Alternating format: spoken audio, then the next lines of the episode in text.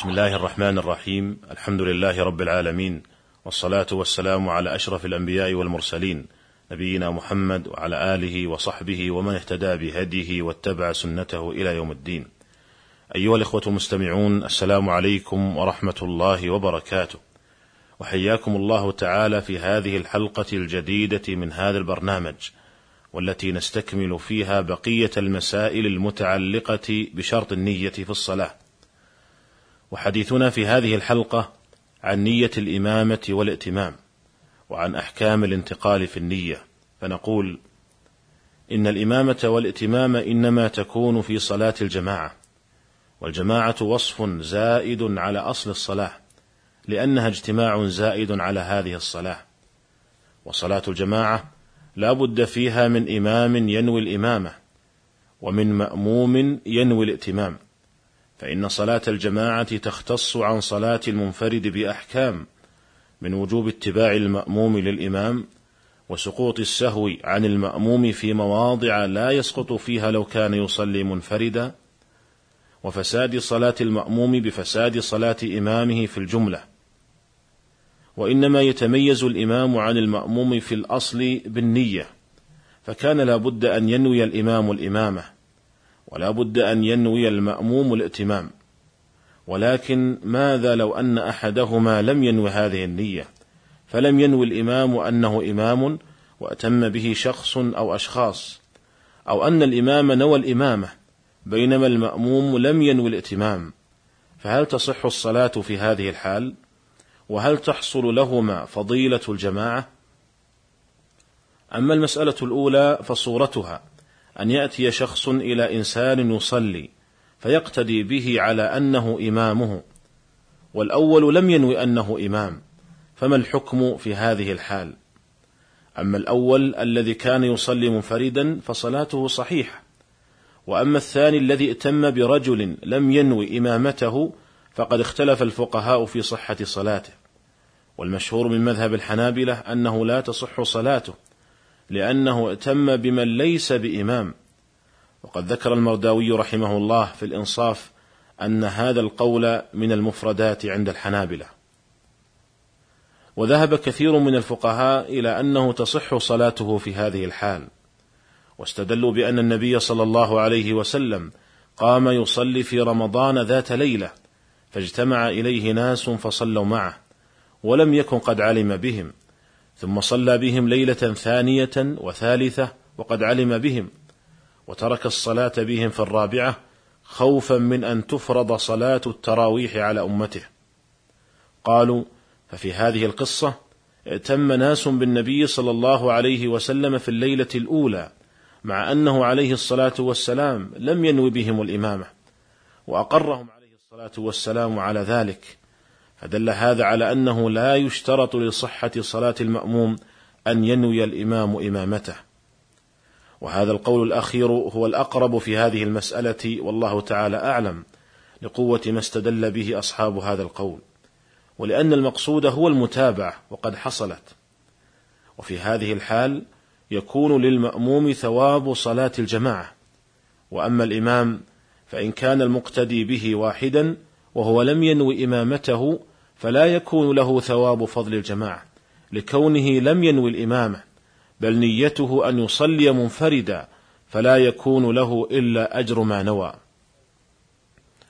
وأما المسألة الثانية وهي أن ينوي الإمام الإمامة دون المأموم فصورتها رجل يصلي وحده ثم أتى بجانبه رجل آخر وكبر معه. فظن الأول أن هذا الذي كبر بجانبه يريد أن يأتم به فنوى الإمامة.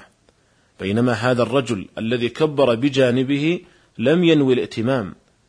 فتصح صلاة كل واحد منهما منفردا ولا يحصل لهما ثواب الجماعة. أما المأموم فلكونه لم ينوي الائتمام وإنما نوى أن يصلي وحده. وأما الإمام فلكونه نوى الإمامة بغير أحد. أيها الإخوة المستمعون وبعد أن تحدثنا عن نية الإمامة والائتمام ننتقل بعد ذلك للحديث عن بعض أحكام الانتقال في النية. فنقول من أنواع الانتقال في النية الانتقال من انفراد إلى إمامة. مثال ذلك رجل دخل المسجد وقد فاتته صلاة الجماعة فكبر يصلي وحده. وبعدما صلى ركعة دخل المسجد رجل آخر فأتم به.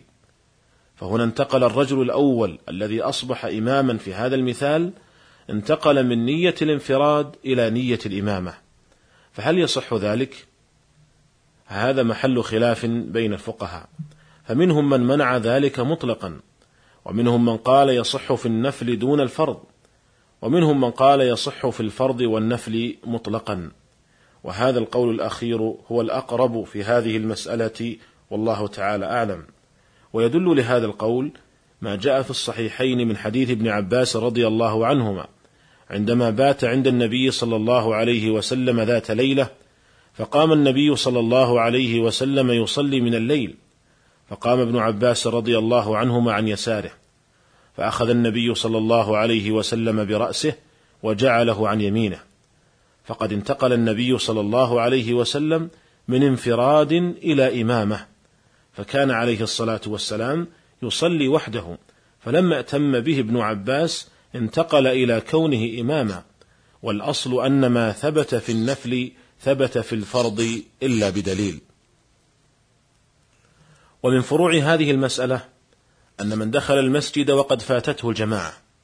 ووجد بعض المأمومين يقضون ما فاتهم من الصلاة فله أن يدخل مع أحدهم لأجل تحصيل ثواب الجماعة على الصحيح من أقوال الفقهاء. وقد جاء في فتاوى اللجنة الدائمة للبحوث العلمية والإفتاء برئاسة سماحة الشيخ عبد العزيز بن باز رحمه الله يجوز للشخص الذي جاء متأخرا أن يقتدي بالشخص الذي لحق الجماعة في بعض الصلاة. ثم قام ليتم ما بقي من صلاته بعد سلام الإمام.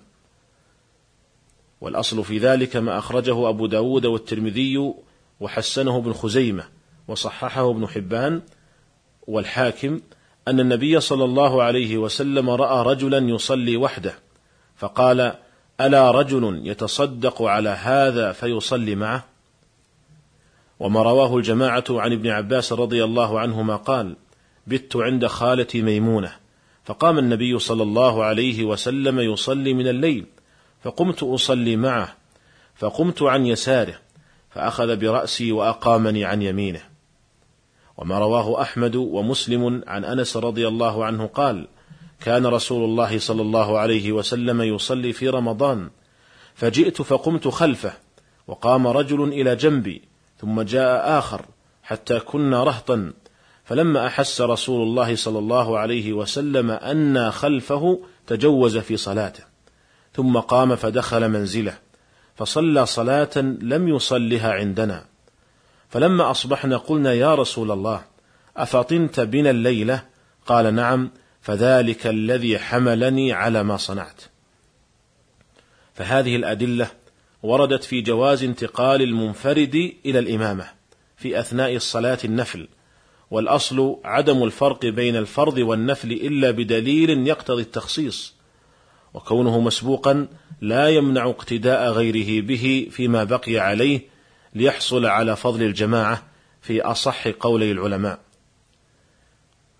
أيها الإخوة المستمعون ومن أنواع الانتقال في النية الانتقال من إمامة إلى ائتمام وصورة ذلك صلى رجل بالناس نائبا عن إمام المسجد الذي تخلف. ثم إن إمام المسجد حضر فتقدم ليكمل بالناس صلاة الجماعة. وتأخر نائبه إن وجد مكانا في الصف وإلا فعن يمين الإمام.